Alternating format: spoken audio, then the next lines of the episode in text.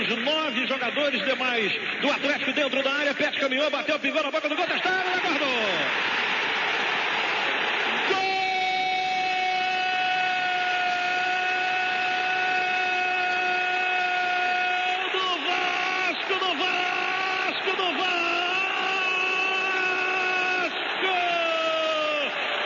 Sådan lyder det, når der scores i et stort brasiliansk lokalderby. Velkommen til Brasser-podcasten, hvor jeg, Andreas Knudsen og Peter Arnholdt i Belo Horizonte vil snakke om brasiliansk fodbold. I starten af programmet vil vi komme ind på tophistorien for Brasilien.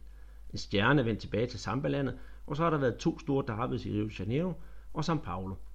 I danskerhjørnet kan vi melde om to scoringer. En på banen og en uden for banen. Men øh, først skal vi selvfølgelig lige præsentere os selv. Mit navn er Andreas Knudsen, og øh, jeg er webredaktør af Flamingos danske hjemmeside www.flamingo.dk og er samtidig stor brasiliansk fodbold, hvilket har været siden VM i 1982. Og mit navn er Peter Arnholdt. Jeg er bosiddende i millionbyen Belo Horizonte, og mit arbejde er øh, scouter og er skribent. Pophistorien i brasiliansk fodbold er pt. Rubinho er tilbage i Brasilien. Men det blev ikke barndomsklubben Santos, men derimod Atletico Mineiro, der får glædet driblekongen. De har lavet en aftale på to år med option på endnu et år, og en månedsløn på omkring 1,6 millioner kroner, det svarer til 20 millioner kroner om året, er ikke småting set i brasilianske øjne. Det lyder umiddelbart dyrt, men med i posen følger også en ny tøjsponsor. Som led i Hobin-aftalen blev det nu det nye kanadiske firma Dryworld, der beklæder klubben på Belo Horizonte. Og Peter, du bor jo netop i Belo Horizonte. Hvad siger de til det dernede? Uh, Atletico-fansene, de er selvfølgelig helt op at køre de drømmer om, at, at øh, erhvervelsen af Rubino det bliver en øh, nogenlunde samme situation som i 2012, hvor man hentede øh, Ronaldinho til øh, Atletico. Det blev en rigtig succeshistorie, hvor at øh, Ronaldinho han førte Atletico frem til øh, Copa Libertadores titlen i 2013, og senere hen øh, vandt Atletico også Supercoppen i starten af 2014. Ja, okay. Altså, når jeg sidder her i Danmark, så kan det også godt lyde lidt som om, jeg er sådan noget go for the money. Øhm, for jeg ved, hvor stor en stjerne Hubinho han er og har været i Barndomsklubben Santos. Og hvad siger santisterne til det dernede? Jamen, de er selvfølgelig godt op at køre i et negativ forstand. Øhm, på træningsanlægget i, øh, i selve byen Santos, der har fansene været forbi anlægget, og de har oversprøjtet øh, to kæmpe malerier af Rubinho øh, med, med maling. Og det er selvfølgelig øh, noget af en omvæltning i forhold til tidligere, hvor han var deres store idol, og så nu her, så er han gået hen og blevet det store hadobjekt. Ja, okay. Og så i samme ombæring, så bliver jeg selvfølgelig også nødt til at spørge, øh, hvad er så din vurdering på, om han får succes eller ikke får succes i øh, Atletico Mineiro? Ja, men Atletico, de har et øh, rigtig fint sammentømret hold men de mangler en, en stjernespiller. Og, og øh, Rubinho, han kan netop lave det uventede. Det er ham, der kan gå ind og afgøre de, de svære kampe. Og øh, ja, vores driblekonge, han er jo kendt ved, at han, han ikke er bange for noget som helst. Så når der er jævnbyrdige kampe, altså Atletico skal spille øh, Libertadores, og når de kommer til knald- eller faldkampene, så er det typisk øh, Rubinho, der vil gå ind og, og kunne, kunne lære det, lave det afgørende. Så der er, jeg har store forventninger til, til Rubinho, og det bliver rigtig, rigtig fedt at følge Rubinho på, på nærmeste hold. Jeg har ikke mere end en, øh, en halv times kørsel, så er jeg på det stadion, hvor han skal optræde øh, hver anden weekend. Jamen, det lyder dejligt. For jeg tænkte op selv, at øh, en af de første kampe, som Atletico har spillet her i, i noget, vi kommer ind på senere, den her Piratliga, det var jo, de spillede mod Flamengo, hvor de tabte 2-0, og øh, det kunne tyde på, at de, de mangler en topangriber. Altså i, i forhold til, øh, til Atletico, så ligger prioriteten klar. De skal øh, helt til tops i Copa Libertadores, og det vil sige, at de andre turneringer, som de deltager i lige i øjeblikket, det bliver sådan nærmest lidt et, øh, et laboratorium, hvor de arbejder med, med den brede trup, og de skal finde frem til idealopstillingen. Ja, okay. Det bliver spændende at se, hvad det når med. Men øh, det kommer vi ind senere podcast, forhåbentlig i hvert fald. Det gør vi. I weekenden blev der spillet to store derbys i Brasilien. Det ene i Rio, og var mellem Vasco og Flamengo, hvor Vasco knepen vandt 1-0 med en herlig scoring i overtiden. Jeg ved ikke, om du nød det, Peter? Jo, det kan du tro. Ja. Det er altid godt, når der er, der er derby i Rio de Janeiro, og det er Vasco mod øh, Flamengo. Jeg skal sige, jeg er stor tilhænger af klubben Vasco da Gama, mens Andreas han har en øh, lille defekt, som er... Flamengo selvfølgelig. Så det gjorde det jo endnu mere festligt, da vi skulle lave det her, vores første podcast i dag.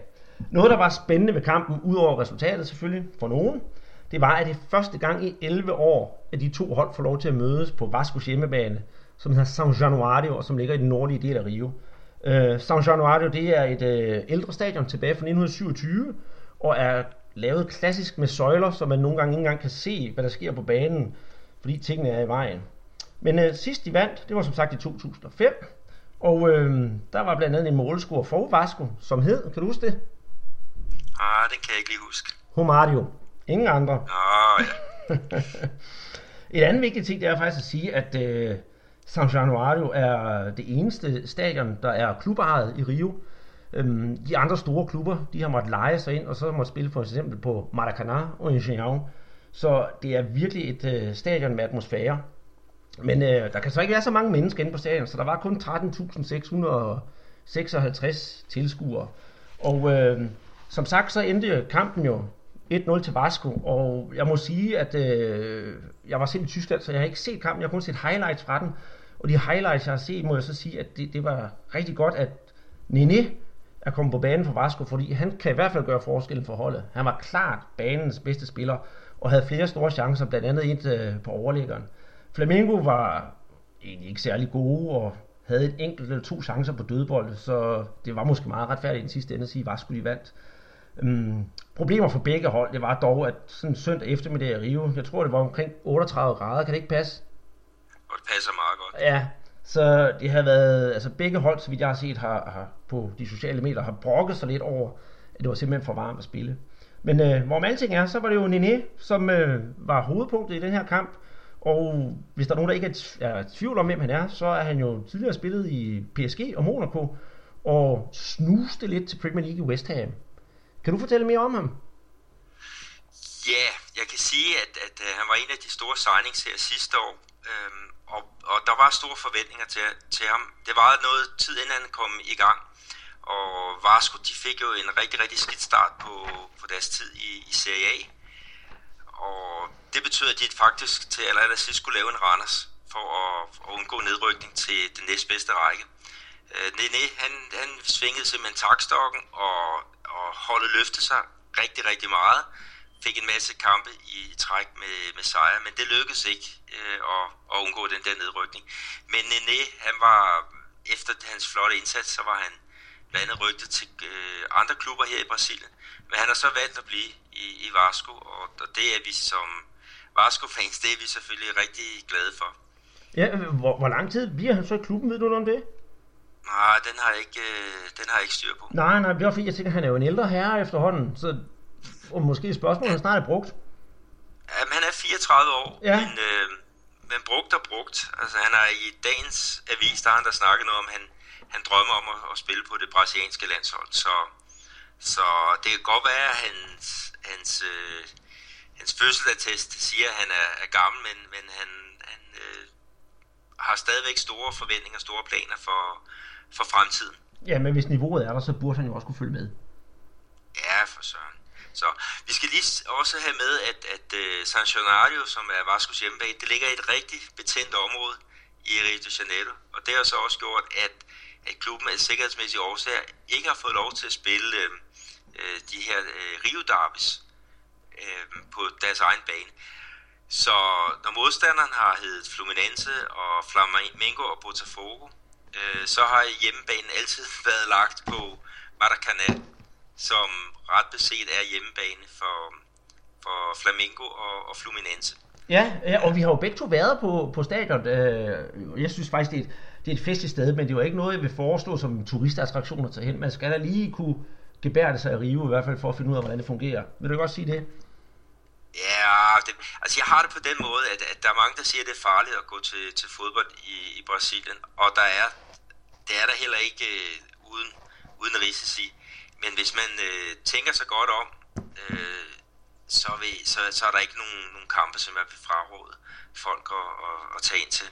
Ej, det kan du, det kan du have ret i, men nu tænker jeg lige præcis på, måske, og, og hvis man skulle vælge en fodboldkamp, så ville jeg nok som første prioritet som turist vælge øh, Maracanã frem for San Januario. Men, men man skal da bestemt tage afsted, hvis man vil. Helt bestemt. Ja, ja, det er det. Jeg vil så sige, i São Paulo, der var der også derby, der spillede Corinthians øh, mod São Paulo, altså de brasilianske mester. Øhm, øh, de vandt så kampen 2-0. De scorede på Corinthians, de vandt øh, kampen på mål af Luca og Jago. Og der var jeg små 40.000 tilskuere på, på det stadion, som blev rigtig først taget i brug ved, ved VM-slutrunden i 2014. Øhm, Corinthians første mål, det var en gave fra St. Paulo-forsvaren øh, Luke Kaun, øh, som laver en tåbelig tværaflevering i eget felt, hvor han øh, faktisk spiller øh, Corinthians angriberen Luca helt fri til, til scoring. Typisk brasiliansk, når man laver en fejl, så, og den er så graverende, så bliver man lagt, øh, lagt for had. Øh, og det er også sket for, for Lukau. Øh, Lukau er en, en centerforsvarsspiller, som er ikke mere end, end, end 20 år gammel. Øh, men øh, det er fansene ligeglade med. De har nærmest øh, ved at lave sådan en lønstemning på, på den der unge centerforsvarsspiller. Øh, ekspræsidenten i Corinthians, en der hedder Andrés Sanchez, han har faktisk været ude og lave lidt opbakning til, til Lukau, men, men jeg ved nemlig ikke, om, om Lukau han er så glad for den her opbakning. Fordi han foreslår faktisk, at São Paulo de udlejer Lukau til Corinthians. Øhm, jeg ved ikke, om det er, fordi han, Lukau han ligger op til Corinthians-målene, men øh, det kunne, kunne da godt være. Det kunne være. Altså, jeg har til gengæld set øh, på brasiliansk tv i dag, at øh, han skulle få chancen igen, når de skal spille Copa Libertadores her i løbet af ugen. Men øh, nu får vi jo se. Ja, det er også øh, godt, fordi at øh, unge spillere, de kommer til at lave fejl. Ja. Øhm, og de har også været ude øhm, om det, der hedder Lugano, som er kommet til São Paulo, øh, som var anført for Uruguays landshold.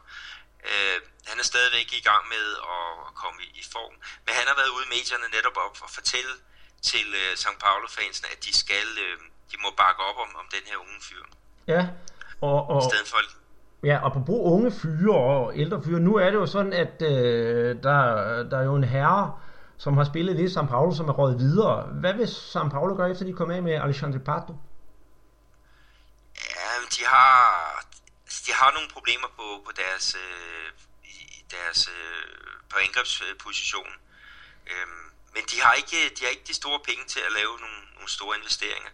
Så øhm, de kommer nok til at køre lidt på, på den trup, de, de har. Jeg, jeg tror ikke, de henter en, en stjerne i, i sidste øjeblik, som man har set med Atletico Mineiro og, og Rubinho. Øhm, men de har et, øh, de har et rigtig stærkt øh, akademi, øh, São Paulo. Øh, I den her uge, så vandt de faktisk øh, det, der Copa Libertadores fra, fra U20-hold, øh, øh, hvor de slog Liverpool fra Uruguay i finalen med, med 1-0. Og São Paulo, de havde blandt andet turneringens topscorer, der hedder Luis Araujo.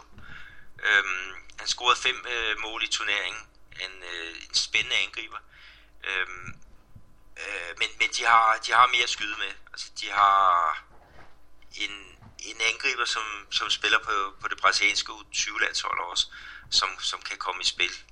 Ja, og deres, øhm, deres, så... deres, deres trup, den er også forholdsvis sammentømret, så vidt jeg husker. De blev nummer fire sidste år, og havde nogle forholdsvis gode præstationer. Altså, ja, de tabte 12 kampe og vandt 18, og så spillede 8 uafgjort, så det endte jo med at være en godkendt sæson for dem, og så kommer de jo med Copa Libertadores, så jeg, jeg tror også godt, de kan holde standarden i år, selvom de mangler en topangriber. Ja, det, den der unge fyr, U20 landsholdsspiller, jeg snakker om, det er en, der hedder Joe Anderson, og det kan jo godt være, at han kommer i spil her senere øh, på året. Han var ikke med øh, ved det der Copa Libertadores for U20, fordi han var, var skadet, men, men, øh, men lad os se. Øhm, lad os se, hvad der, lad os se, hvad der sker. Men, men uh, São Paulo, de har ikke penge til at gå ud og, og, og hente nogle men der er, også, der er også lang tid til sæsonen går i gang. Det er jo først i maj, skal vi sige, at den brasilianske liga starter. Og indtil da, der kører det jo med Copa Libertadores og alle mulige småturneringer. Så der er god tid til at forberede sig. Ja, det er der, men de skal være klar til Copa Libertadores. De kan ikke vente til, til maj. Selvfølgelig. De skal øh, præstere her nu. Så, øhm, vedrørende øh, det der derby, ja. i St. Paulo, så var der faktisk, øh, nu når vi snakker om sikkerhed her før, så var der ballade øh, før kampen.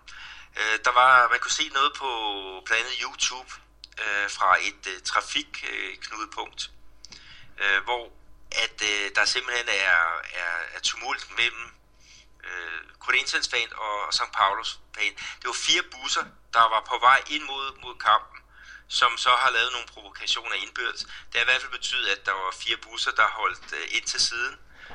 Og øh, de billeder, som jeg har set, de viser, at øh, St. Paulos-tilhængerne, de angriber Corinthians fans øh, med øh, blandet stenkast. Og det gav, øh, det gav selvfølgelig en masse øh, problemer ved selve trafikken. Øhm, i forhold til, at, øh, at der var bilister, der kom i klemme. Og der var faktisk nogle af dem, der sad i, i, i bilerne, som, vend, som valgte at vende om og køre imod færdselsretning, simpelthen for at komme væk fra de her øh, stenkastende øh, fans. Der kunne have sket nogle frygtelige ulykker, men øh, det, det øh, vi måtte nøjes med, og, og, og, og hvad hedder, der var 12 personer, der blev arresteret, og, og øh, der var noget trafikkaos, og det blev heldigvis øh, øh kun ved det. Ja. Men øh, det, var, det var nogle farlige scener, der udspillede sig. Jamen, der var også lidt øh, hul om hej med, med Flamingo og Vasco. Der var nogle Flamingo-tilskuere, der blev anholdt, og politiet må træde ind med, ikke bare med almindelig peberspray, nu nærmest som vandpistoler, men alt i alt, så skete der heldigvis ikke så meget i den kamp, og, og det gjorde der jo heldigvis heller ikke i din kamp. Så... Nej. Men øh, det var, der er i hvert fald store sikkerhedsopbud øh, i forhold til, til kampen om, omkring øh, Brasilien. Øh, jeg var inde, jeg skulle se Cruzeiro her i søndags mod Tupi, og øh, jeg har jo altid en kuglepen med, men øh, den her gang, der måtte jeg ikke tage den med, fordi de mente, den, den udgjorde en øh, sikkerhedsrisiko. Så det var noget af en, noget af en overraskelse. Øh, Hvor, øh, jeg har set nogle billeder, hvor du har en kuglepen inde på stadion. Hvordan fik du den så med ind? Jamen, jeg smuglede den med ind i min sko. Altså, jeg nægtede at, at gå ind. Jeg er sådan lidt, øh, jeg er lidt hissig, når, når, når jeg synes, der er noget, der, er, der ikke er rimeligt. Så jeg gik ud og plantede øh, min kuglepen ned i skoen, og så, så gik jeg ind igen. Øh, jeg kan ikke se en fodboldkamp uden at have en kuglepen og et, et, noget papir. Så, så jeg lavede noget ulovligt. Nå ja, der skete jo heldigvis ikke noget. nej, nej. Så. Næste programpunkt her i Brasserpotten, det er Danskerhjørnet, hvor vi ser ikke på danske spillere i Brasilien, dem tror jeg faktisk ikke, der findes nogen af, men øh, vi ser på brasilianere, der har haft succes i dansk fodbold. Hvad laver de nu, og spiller de stadigvæk, og hvordan er ledes? Øh, vi kan i hvert fald sige, at der har været, som sagt, to scoringer. Den ene på banen, og den anden udenfor. Og lad os starte med den udenfor. I øh, Flamingo er den tidligere OB'er Kajke vendt tilbage med stor succes. Dog er han lige blevet skadet, da han spillede beachvolley på... Det var ikke beachvolley, det var ikke... Det var strandfod, fodboldvolley. Så øh, han er til genoptræning for tiden, men forventer snart at være tilbage. Det store punkt med ham, det var, at han er blevet far, hvilket har skabt stor furore på internet og sociale medier, da er, han er lidt af en darling for de unge piger. Så der var lidt til dem at kigge på i hvert fald. Øh, men den anden scoring, det er også en tidligere OB'er.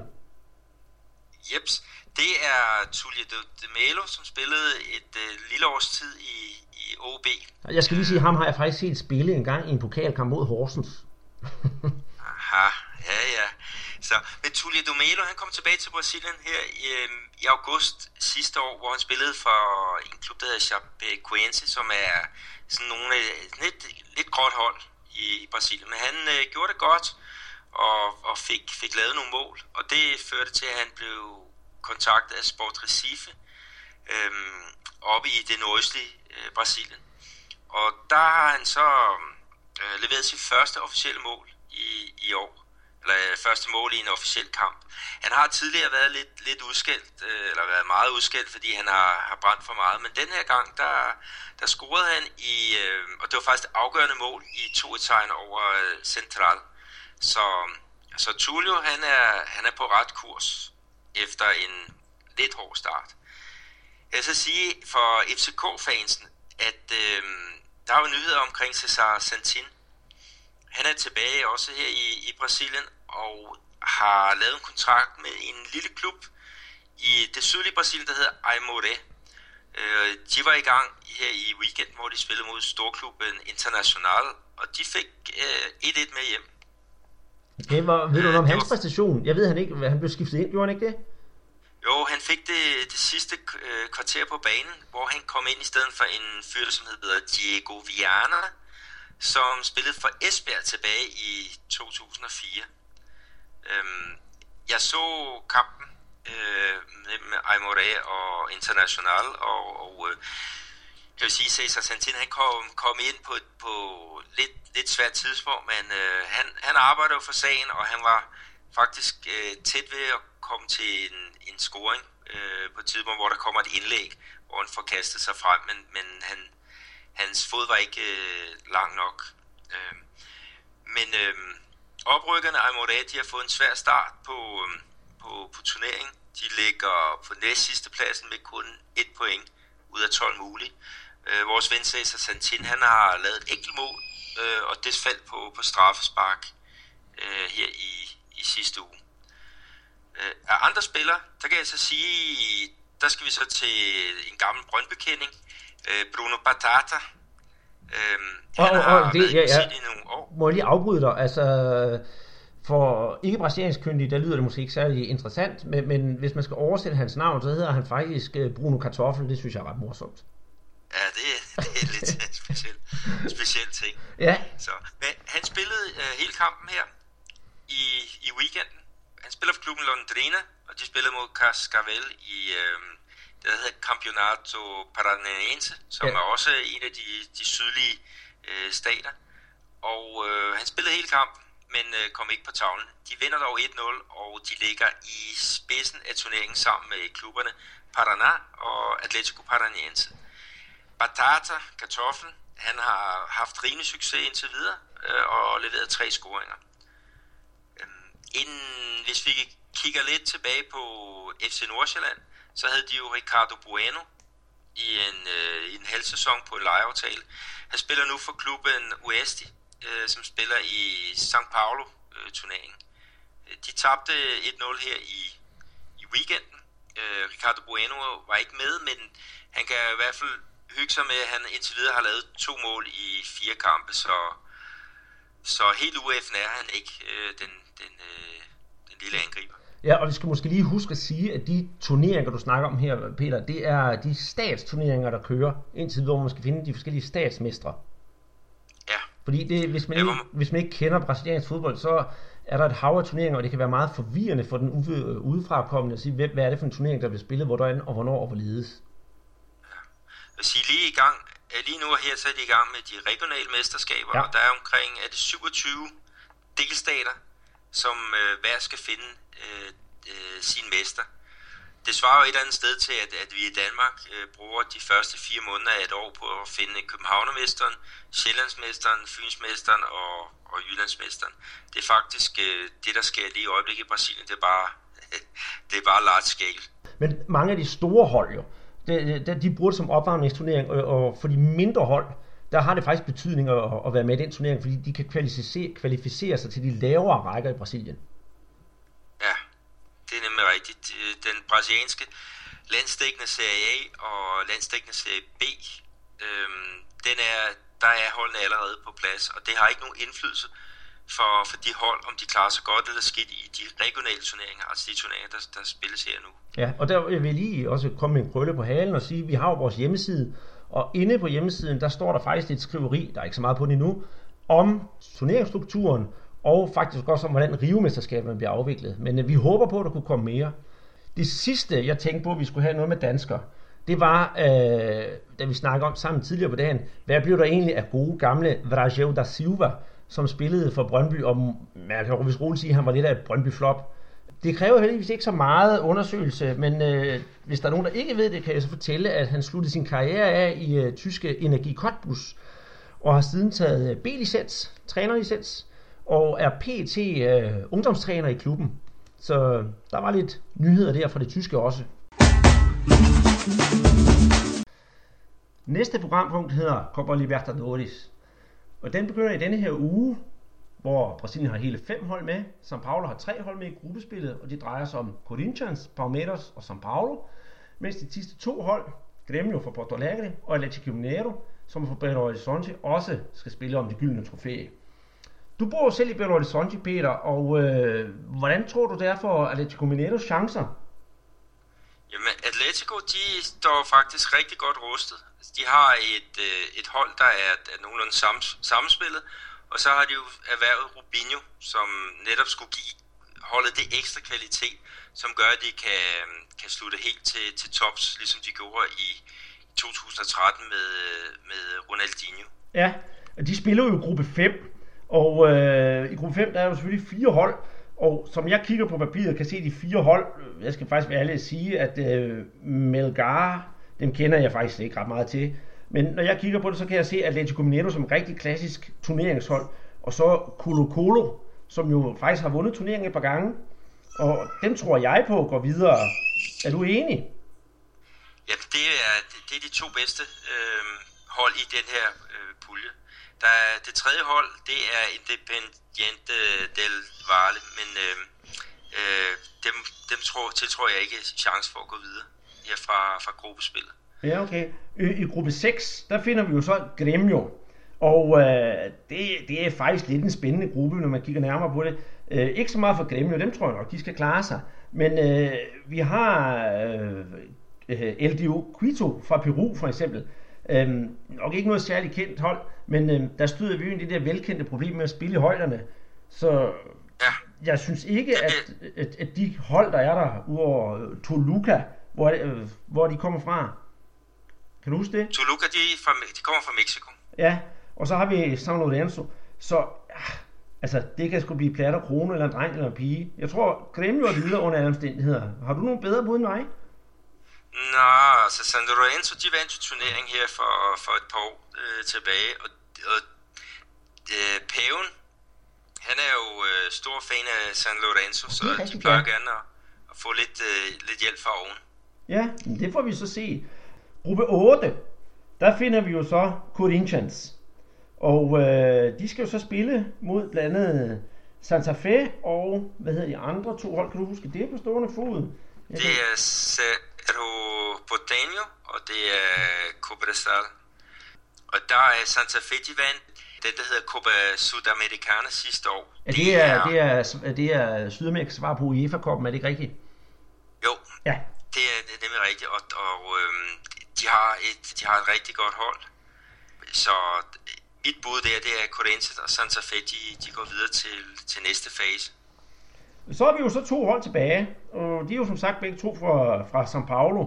Og det drejer sig om øh, gruppe 1 og gruppe 2. Og i gruppe 1, der finder vi jo, ja, det må man sige, det er, det er virkelig klassikere, der bliver spillet der, når blandt andet São Paulo skal møde River Plate. Og jeg vil sige, altså, vi har også The Strongest og Trulio Honos, hvad hedder det? Det kan jeg ikke engang læse selv. Øh, men når man ser på holdet i hvert fald, så kan vi vist roligt erklære, at det bliver River Plate fra Argentina, og så São Paulo, der går videre. Ja, med den lille ting, at uh, The Strongest har fordel af, af højderne, når de spiller deres, ja. deres hjemmekamp. Så, så de, de kan godt lave lidt ravage i det, men uh, du har helt ret. Det bliver River, og det bliver St. Paul, som, som går videre. Ja, og jeg undskylder meget, men det eneste, jeg for eksempel ved om The Strongest, det er, at de sidste år blev nummer tre i den bolivianske turneringer, og har en tiger som med deres logo. Så sådan er det. Øh, gruppe 2, der finder vi jo så de brasilianske pokalvindere, Palmeiras, som skal spille mod øh, Rosario og Club Nacional og River Plate, ikke den samme som før. Men øhm, hvad byder du ind med det her? Hvem tror du går videre? Udover Parmeter selvfølgelig. Ja, ja men jeg tror altid, de brasilianske hold går, går videre. Men Dejligt. Øh, Nacional fra Uruguay og Rosario Central fra Argentina, de bliver ikke nemme at have med at gøre. Jeg vil sige, at River Plate fra Uruguay, de slog faktisk uh, Santanders gamle klub, Guarani fra Paraguay, ud af turneringen.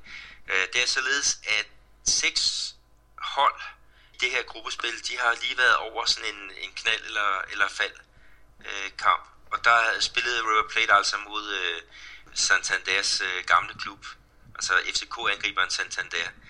Øh, Santander han fik jo sit store gennembrud sidste år øh, for netop øh, Guarani, som nåede helt til, til semifinalen i, i turneringen.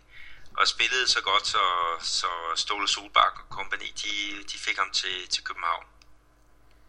Men øh, jeg synes også, altså, vi skal komme ind på, øh, hvad, hvad betyder turneringen for folk i Sydamerika? Altså, man skal, skal se det som udenforstående europæer, så, så virker det måske lidt svært at forstå, hvor vigtig turneringen egentlig er for dem dernede. Det er jo liv eller død.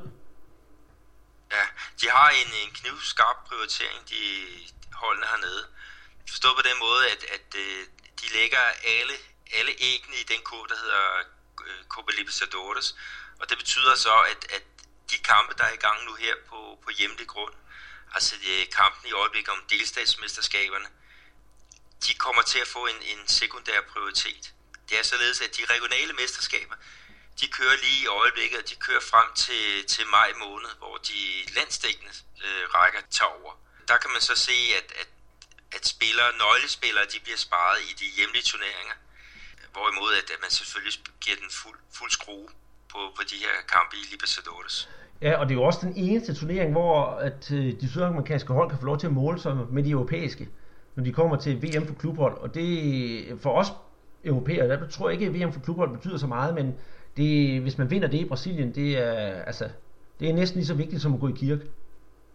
Ja, der var historien med uh, Corinthians, da de vandt over Chelsea i var det 2012 tror jeg næsten det var. Men der var der, øh, den blev spillet, finalen blev spillet i, eller øh, slutkampen blev spillet i Japan, og der var efter sine 30.000 Corinthianos, som solgte deres bil eller køleskab, eller hvad det var, for at kunne betale den der rejse til, øh, til Japan. Og øh, de fik jo de fik jo den der store triumf med, med 1-0 sejr over, over Chelsea. Ja, det var, det var fantastisk de jubelscener, man så øh, dernede fra. Det eneste, jeg tænker på, det var øh, Flamingo. Det skal jeg jo se for det synspunkt. De har også vundet turneringen engang. Og det øh, desværre, kan man sige, det var, det var, det var ikke rigtig ung eller gammel nok til at kunne huske, men øh, de vandt tilbage i øh, 81 mod øh, selveste Liverpool 3-0. Det er virkelig en kamp, der går over historien, og noget folk snakker om den dag i dag. Og sådan er det jo generelt med Copa Libertadores med de store sejre. Det er ikke noget, folk de glemmer. De er gode til at, at hylde deres, øh, deres helte også. Nyeste tiltag i brasiliansk fodbold er Primeira Liga, som starter i slutningen af januar. Turneringen består af hold, fra fem stater, nemlig Minas Gerais, Santa Catarina, Rio Grande do Sul, Paraná og Rio de Janeiro. De besluttede sig for at gå bag de regionale og nationale forbund, så derfor kaldes turneringen også mange for en piratliga. De regionale mesterskaber, f.eks. Campeonato Carioca, er de sidste år blevet meget udvandet, og blandt andet tilskuerantallet i Rio næsten halveret. Derfor har klubberne valgt at lave en turnering på tværs af staterne, så de bedre hold kan prøve kræfter med hinanden. På sigt håber de involverede klubber at hente flere penge på tv-aftaler og give bedre fodbold til fansene. I Rios fodboldforbund har den vagt stor furore. Forbundet truede Fluminense og Flamengo med bål og brand, men Brasiliens fodboldforbund, CBF, som stadig er glad for turneringen, har dog accepteret at lade klubberne spille. For CBF's vedkommende drejer sig sikkert om at holde lav profil, da flere af deres medlemmer selvfølgelig, havde man sagt, er involveret i den igangværende FIFA-skandale. Den nye turnering består af tre grupper med hver fire hold – Puljevinderne går direkte i semifinalen, og der bliver også plads til den bedste toer. Det er dog svært at sige, hvem der vinder, da det kan både være fugl og fisk, og turneringen er helt ny. Men hvad synes du om turneringen, Peter? Jamen, jeg synes, det er et, et, et rigtig fint øh, tiltag. Jeg skal selv øh, stifte bekendtskab med turneringen i morgen, hvor jeg skal øh, på Mineron for at se Cruzeiro øh, møde Fluminense. Og det er jo på papiret et, et stor kamp. Men lad os nu se, hvad, hvad det er, de, de, de stiller med. Selve øh, formatet af turneringen, der, jeg bryder mig ikke så meget om, at man har øh, tre puljer med, med fire hold. Jeg synes, det, det, ligger lige, det ligger bedre med fire hold i, i, i fire turneringer. Men jeg, jeg tror, man håber på, på lidt længere sigt at få, få åbnet øh, dørene også til nogle klubber fra, fra St. Paulo. Det kunne gøre øh, turneringen mere spændende og interessant også. Ja, så, men, men lad os se, hvad, hvad, det, hvad det ender med. Øhm, der er også øh, det, lige, øh, det specielle ved den her turnering, at der bliver kun spillet tre runder, så det vil sige, at nogle af holdene får to hjemmekampe og en udkampe, mens der er nogen, der, der skal med fly øh, en, en ekstra gang. Så men lad os se, hvad der, hvad der sker. Men på papiret, så synes jeg, det ser, ser rigtig fornuftigt ud. Og jeg tror faktisk også, at, at, at det man kan se nu her, der er ved at ske, det er, at, at de brasilianske klubber, de er ved at løsrive sig lidt mere fra, fra fodboldforbundet. Og der er mange brasilianere, der håber, at, at man kommer til at se det, der skete i England for hvad det, mere end 20 år tilbage, hvor at man dannede Premier League, altså hvor at, at, at øh, de bedste klubber i, i Brasilien, de simpelthen uh, truede fodboldforbundet med at gå, gå løs og lave deres egen uh, liga. Så, så der er noget politisk sprængstof i, i det her, og uh, lad os se, hvor, lad os ja. se, hvordan den lander. Og, og hvad, hvad med dig selv? Du skal ud og se den her kamp i morgen med, med Fluminense og Cruzeiro. For Fluminense, der ved jo, at Fred, han lavede jo som, næsten som sædvanligt en lille svinestreg, så han er jo ikke med resten af turneringen. Hvad forventer du af kampen i morgen, som lige for at få en krølle på det hele? Ja, jeg er lidt spændt på at se, hvad det er, de, de stiller øh, med. Øh, og det hele afgør. Altså, det, det, Cruzeiro de er i gang med en genopbygningsfase efter et lidt skidt år sidste år.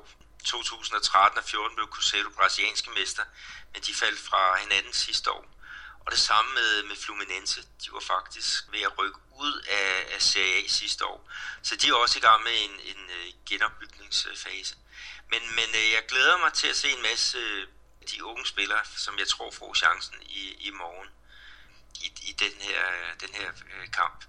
Jeg ved, at der er fin interesse for, for matchen her på Minarang, hvor at, at det såkaldte gule afsnit på det her VM-stadion, det er allerede udsolgt, og det er det afsnit, der er forbeholdt øh, Crusaders fans, så, så lad os se, det, der kommer nok omkring 20.000 tilskuere til den her kamp, og det er ikke dårligt for en, en kamp i en, i en piratliga. Nej, det er bestemt de spiller, De spiller om, om øh, kejserens skæg.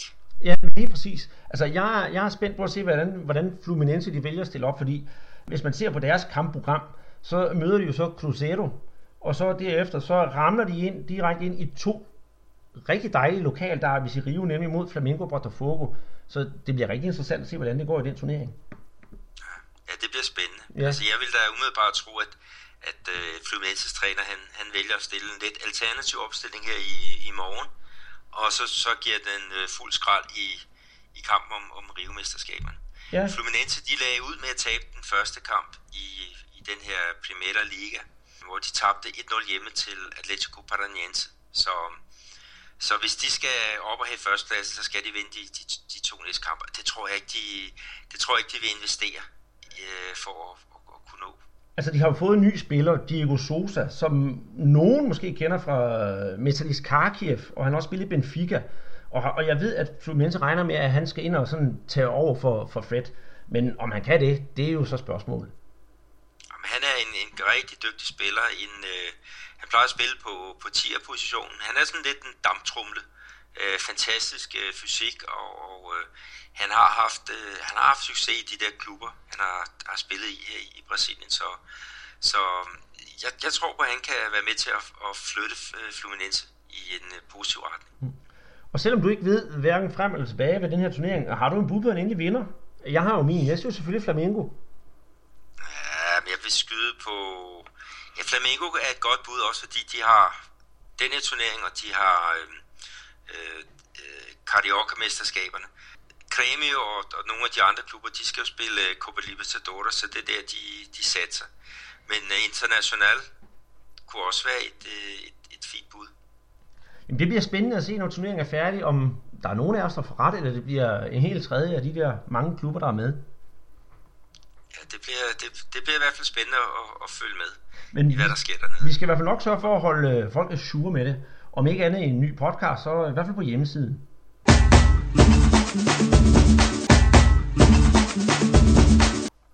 Aftens sidste programpunkt, det er en anekdote.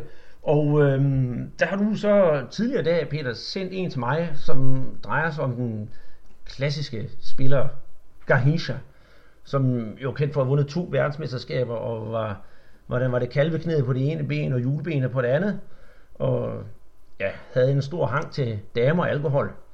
Hvordan er det noget med, at han var på rejse i Tyskland, og så købte han radio? Ja, historien, den, øh, den er fortalt af Gigi, som øh, var kendt for, for sin helt specielle øh, frisparksteknik, øh, det faldende løb. Han var sådan god til lige at, at lægge den op over muren, og så dumpede den ned i, i det, det nærmeste målhjørne.